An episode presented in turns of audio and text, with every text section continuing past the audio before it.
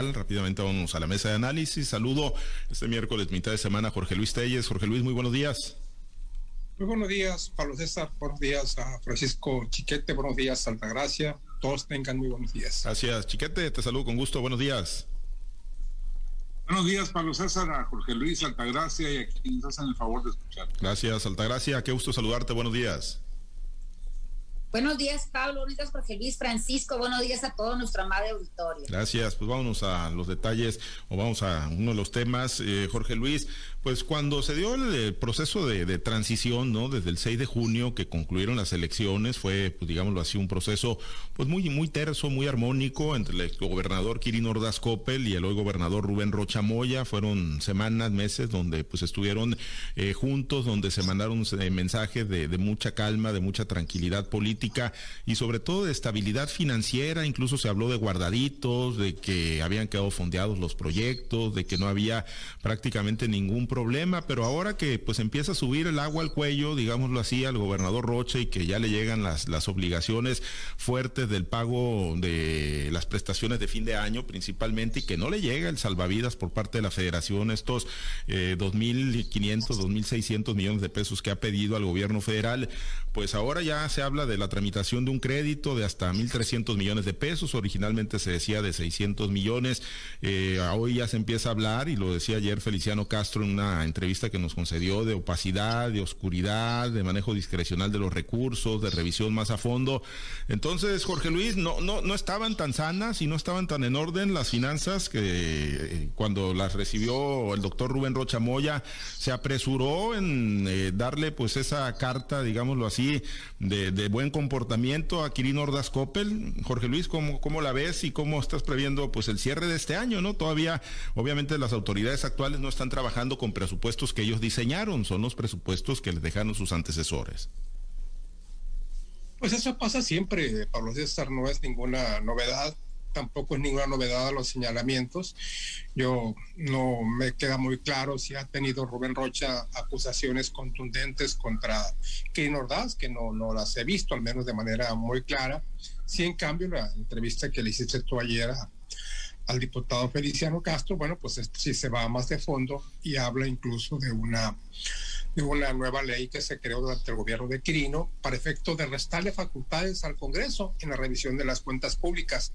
Y esto es cierto, ¿no?, desde diferentes puntos de vista, pero sí es cierto, ¿no?, que se hizo esa ley y que le restó de algún modo facultad de vigilancia, de observancia al Congreso del Estado en cuanto al manejo de los recursos públicos, pero pues a la legislatura actual no le cuesta nada, ¿no?, derogar esa ley y crear una nueva en la que se le regresen esas facultades que se dicen perdidas al Congreso para crear otra ley acorde a su nueva relación con el Ejecutivo, que es una relación, bueno, pues no la deseable. ¿Por qué? Porque no se ve que haya ninguna diferencia entre el Poder Ejecutivo, el Legislativo, ni hasta el Judicial en este gobierno de Rubén Rocha.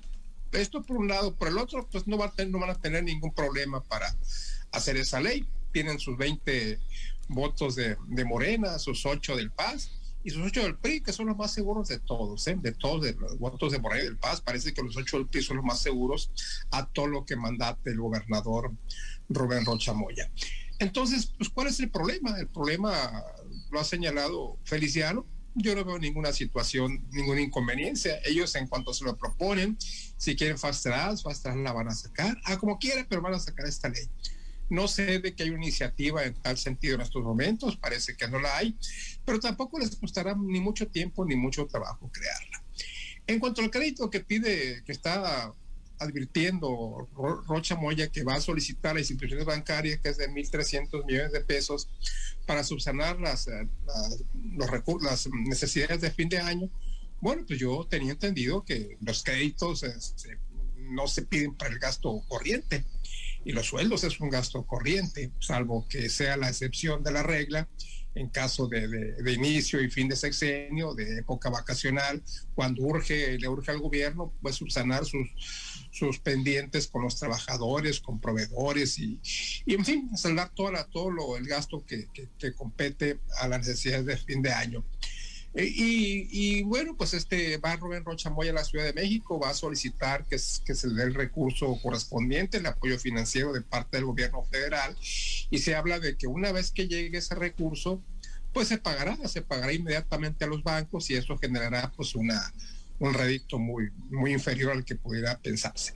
Te digo, no me queda claro si se permite, ¿no? Pero yo creo que sí se permite, porque si lo está haciendo el gobernador, porque sí se permite solicitar esta clase de créditos, se llaman un crédito menor, un crédito puente se le llama también, para subsanar estos gastos, pero es un gasto, no es para inversión, es para subsanar un gasto corriente, que es lo que me mueve, es lo que me hace ruido esta situación, pero pues vamos a ver, de algún modo habrá una justificación jurídica para cubrir esto. Y en lo que compete a lo que el guardadito que decía Quirino, que le había dejado a Rubén Rocha, pues también cuestión de interpretaciones, ¿no? Se dice, está claro que no es porque Quirino se ha llevado ese dinero, sino porque a lo mejor lo invirtieron en otras cosas, también en subsanar necesidades inmediatas, y pues por ahí se cruzaron los cables. Pero si sale, está muy claro que lo van a decir y que lo van a denunciar públicamente. Si esto se comprueba que hay una anomalía, esto se va a decir tarde que temprano. Por lo pronto, bueno, pues como bien tú lo dices, no es no están las cuentas ni tan claras ni tan opacas como decían.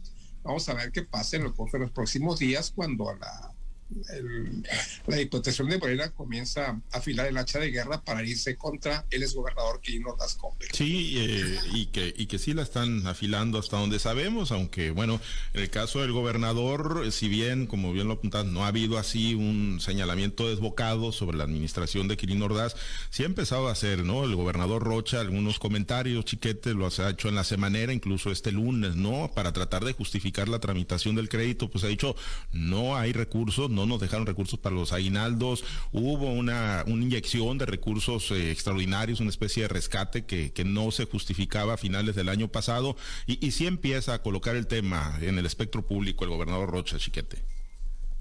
Es lo normal, como dice Telles, cada vez que hay un cambio de gobierno, pues el que llega encuentra cosas que no le gustan, que le incomodan, que no habría hecho él de esa manera, pero pues que ahí están. Yo lo que creo es que el gobernador Rocha pues está reaccionando igual que todos.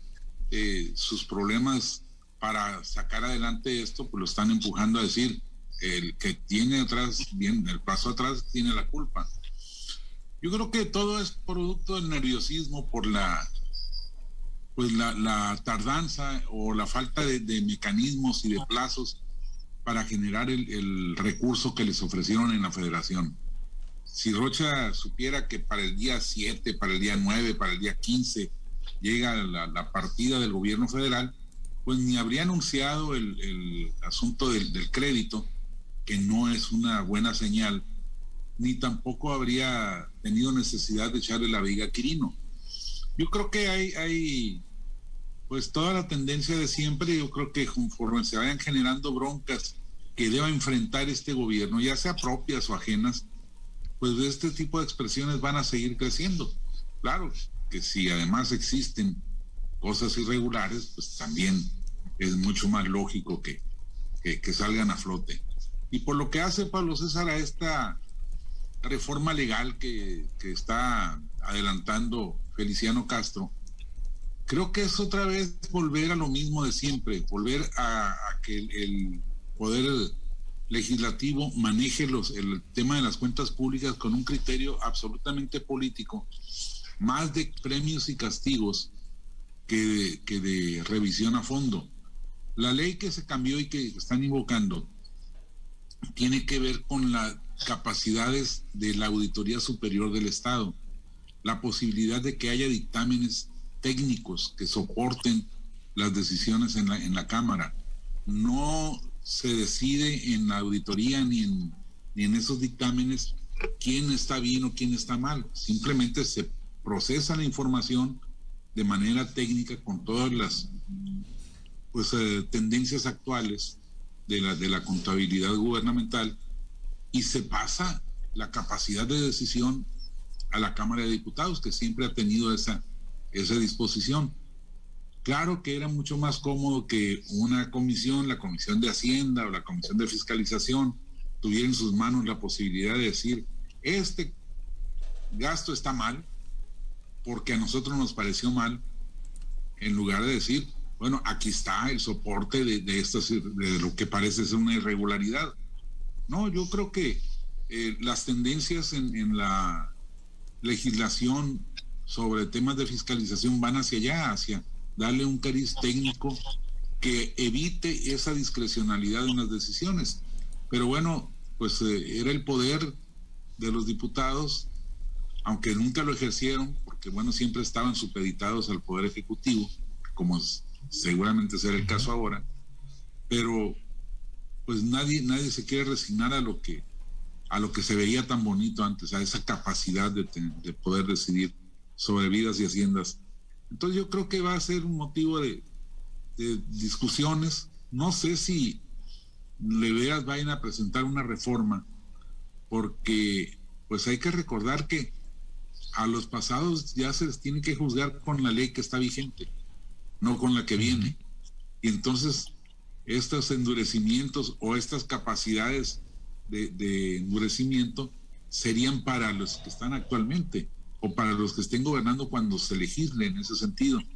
De manera que yo no les veo tampoco una certeza de que mañana o pasado mañana vayan a iniciar este procedimiento. Bueno, no sería en automático, ¿no? Y efectivamente no aplicaría para los anteriores. Altagracia, pues este tema, ¿no? De las finanzas, de los aguinaldos, ¿había o no había tal orden financiero que nos vendieron en la etapa de transición, el gobernador saliente y el entrante? Mira, cuando se dio el traspaso de los poderes o la toma de protesta de Rubén Rocha Moya, recordemos que hasta fue en un tono amable, de cordialidad, incluso todo lo que fue el tema de la entrega-recepción en ese tenor siempre fue la cordialidad, y siempre anteponiendo que había honestidad, que había un orden. Incluso pues se le hace la deferencia en ese momento del famoso guardadito, incluso se le dio un destino que era para hacer obras obras menores en cada uno de los 18 municipios del estado. Incluso ha estado el gobernador Rubén Rocha Moya inaugurando alguno de ellos, de los trabajos que se están haciendo, y siempre señalando que es precisamente de esos dineros que quedaron de este presupuesto que se está agotando. También otra cosa que miro yo, que observo cada día que el gobernador hace alguna aseveración, siempre habla de que las cosas van a funcionar de mejor manera en el mes de enero. ¿Por qué? Porque ya estará ejerciendo un presupuesto en toda la magnitud, un presupuesto que seguramente ellos pues lo consensuaron y lo analizaron y vieron en qué posibilidades había de aplicar tal o cual recurso. Es un costo político, un costo financiero, un costo económico para el estado y para el gobierno que en estos momentos se encabeza Rubén Rocha Moya, el pedir un financiamiento, el aceptar ante la sociedad, ante ese público elector que lo llevó a la gubernatura, el decir, saben que voy a tener que endeudar el estado para poder salir adelante con los gastos o con los pagos pendientes que hay, que le dejaron precisamente pues los gobiernos del pasado, y que él está ejerciendo solamente los remanentes de ese presupuesto. Es un costo político que está afrontando y que realmente la ciudadanía no lo ve con buenos ojos. ¿Por qué? Porque en el pasado hubo mucho desorden financiero, hubo muchos cuestionamientos que incluso llevaron hasta a los exfuncionarios a tener pues visitas importantes a los tribunales, e incluso algunos de ellos pues están pagando condenas, algunos en la cárcel y otros con recursos financieros que pues, precisamente desviaron o sacaron del mismo gobierno, aunque se dice que son mucho menores que los desvíos que había en esas cuentas públicas que de alguna manera ya han estado pasando a través del Congreso.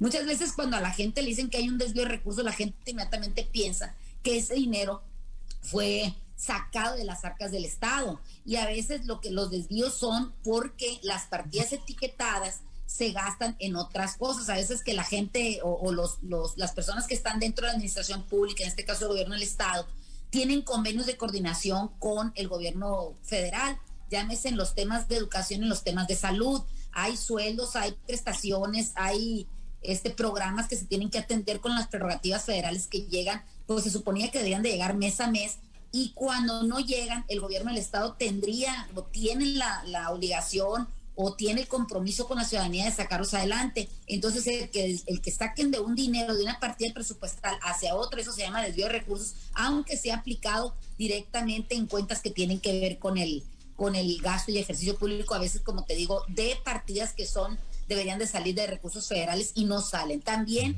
dentro del ejercicio de la contabilidad gubernamental o dentro del ejercicio del gasto público, el gobierno federal va reteniendo de los gastos mensuales que le va entregando, de las prerrogativas mensuales, va haciendo como retenciones, y todas estas retenciones son precisamente para que el gasto en el mes de diciembre, cuando el gobierno del estado tiene alguna necesidad de pedir ese dinero o ya tiene la necesidad de hacerle frente, pues tiene que ir a la federación y llenar una serie de requisitos, peticiones y hacer la fila correspondiente para que ésta les entrega. Precisamente en esos momentos ahorita el gobernador aclara y dice que tendrá que ir a la federación a pedir esos recursos, pero no va a pedir un recurso adicional, sino también puede ser de las prerrogativas que tiene asignadas Sinaloa y que están pendientes de retirar. Seguramente que el gobernador con la maestría que tiene y la presencia que tiene ante el gobierno federal, pues logrará sacar estos recursos, no sé si a tiempo, para hacerle el pago a esta gente que está esperando, llámense aguinaldos,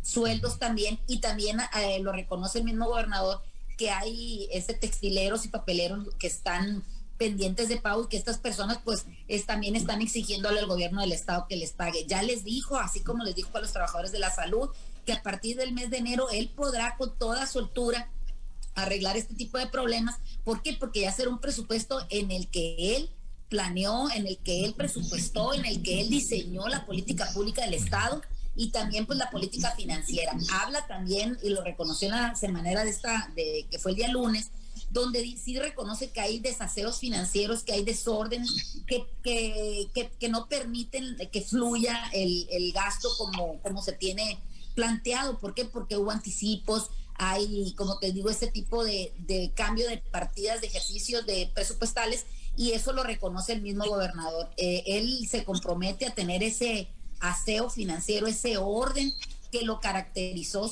como él lo dice, en su administración, en la Universidad Autónoma de Sinaloa. Estamos hablando de presupuestos pues visiblemente diferentes, pero creo que la actuación de cada persona pues habla por sí mismo. Ojalá y estos recursos pronto lleguen al estado de parte de la federación para que se pueda hacer pues cumplir el compromiso con los trabajadores, y sobre todo pues que en esta Navidad pues sea una noche buena y una dulce Navidad para todos en este estado. Esperemos que al gobernador Rubén Rocha Moya le vaya bien en su gobierno, porque le va a ir bien a todos Sinaloa. Pues sí, esperemos, ¿no? Pero esperemos que sí, que se genere la...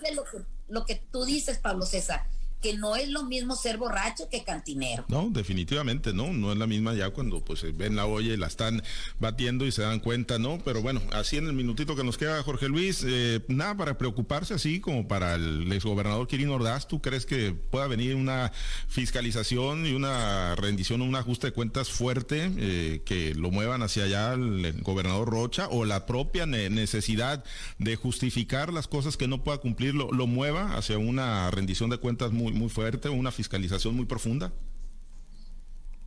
No, yo creo que no hay nada. No hay nada de que preocuparse, ni tampoco hay nada extraordinario. Es parte del guión que vemos siempre, ¿no? Cada vez que hay cambio de gobierno, esta vez no es la excepción, menos cuando se trata de transición de un gobierno del PRI a un gobierno de Morena. Sí, se ve cuando son del mismo partido.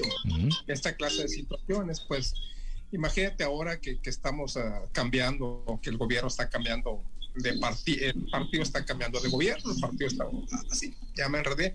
Pero si se dan estas cosas cuando es de compañero a compañero, imagínate ahora cuando son de antagonistas políticos, pues se pone peor la cosa. Pero no va a pasar nada, hombre, no se preocupen. Nada. No se preocupen. Los que se preocupen a los que no les han pagado el aguinaldo todavía, Chiquete, nada. Los que se preocupen es los otros, sí no los van a pagar.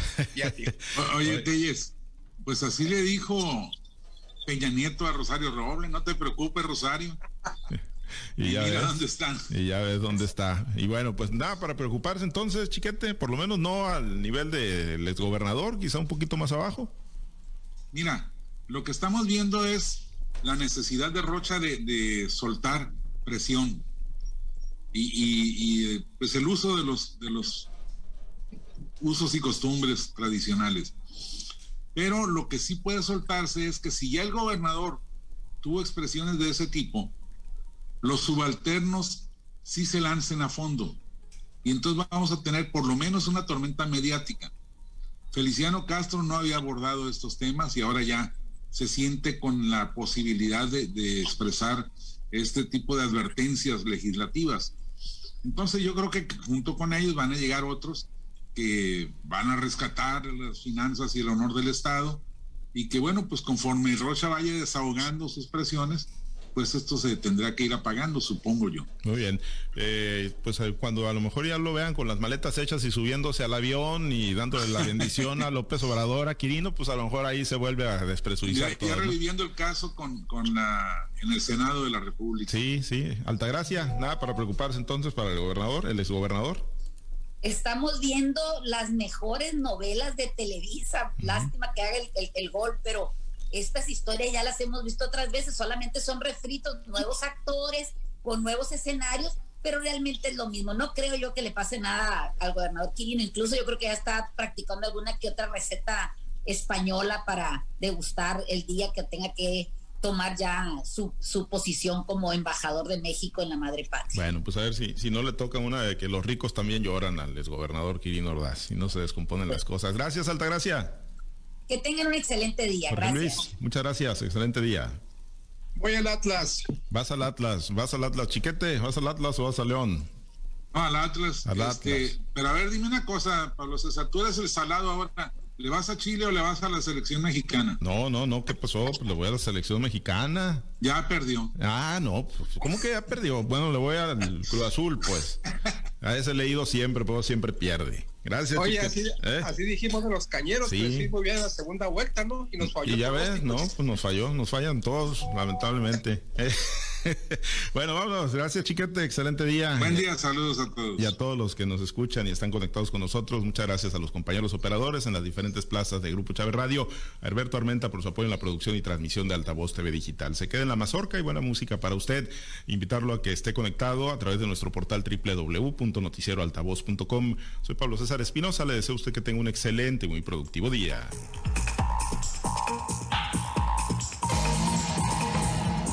Usted ha escuchado Altavoz en Red Sinaloa con Pablo César Espinosa, el noticiero de Grupo Chávez Radio.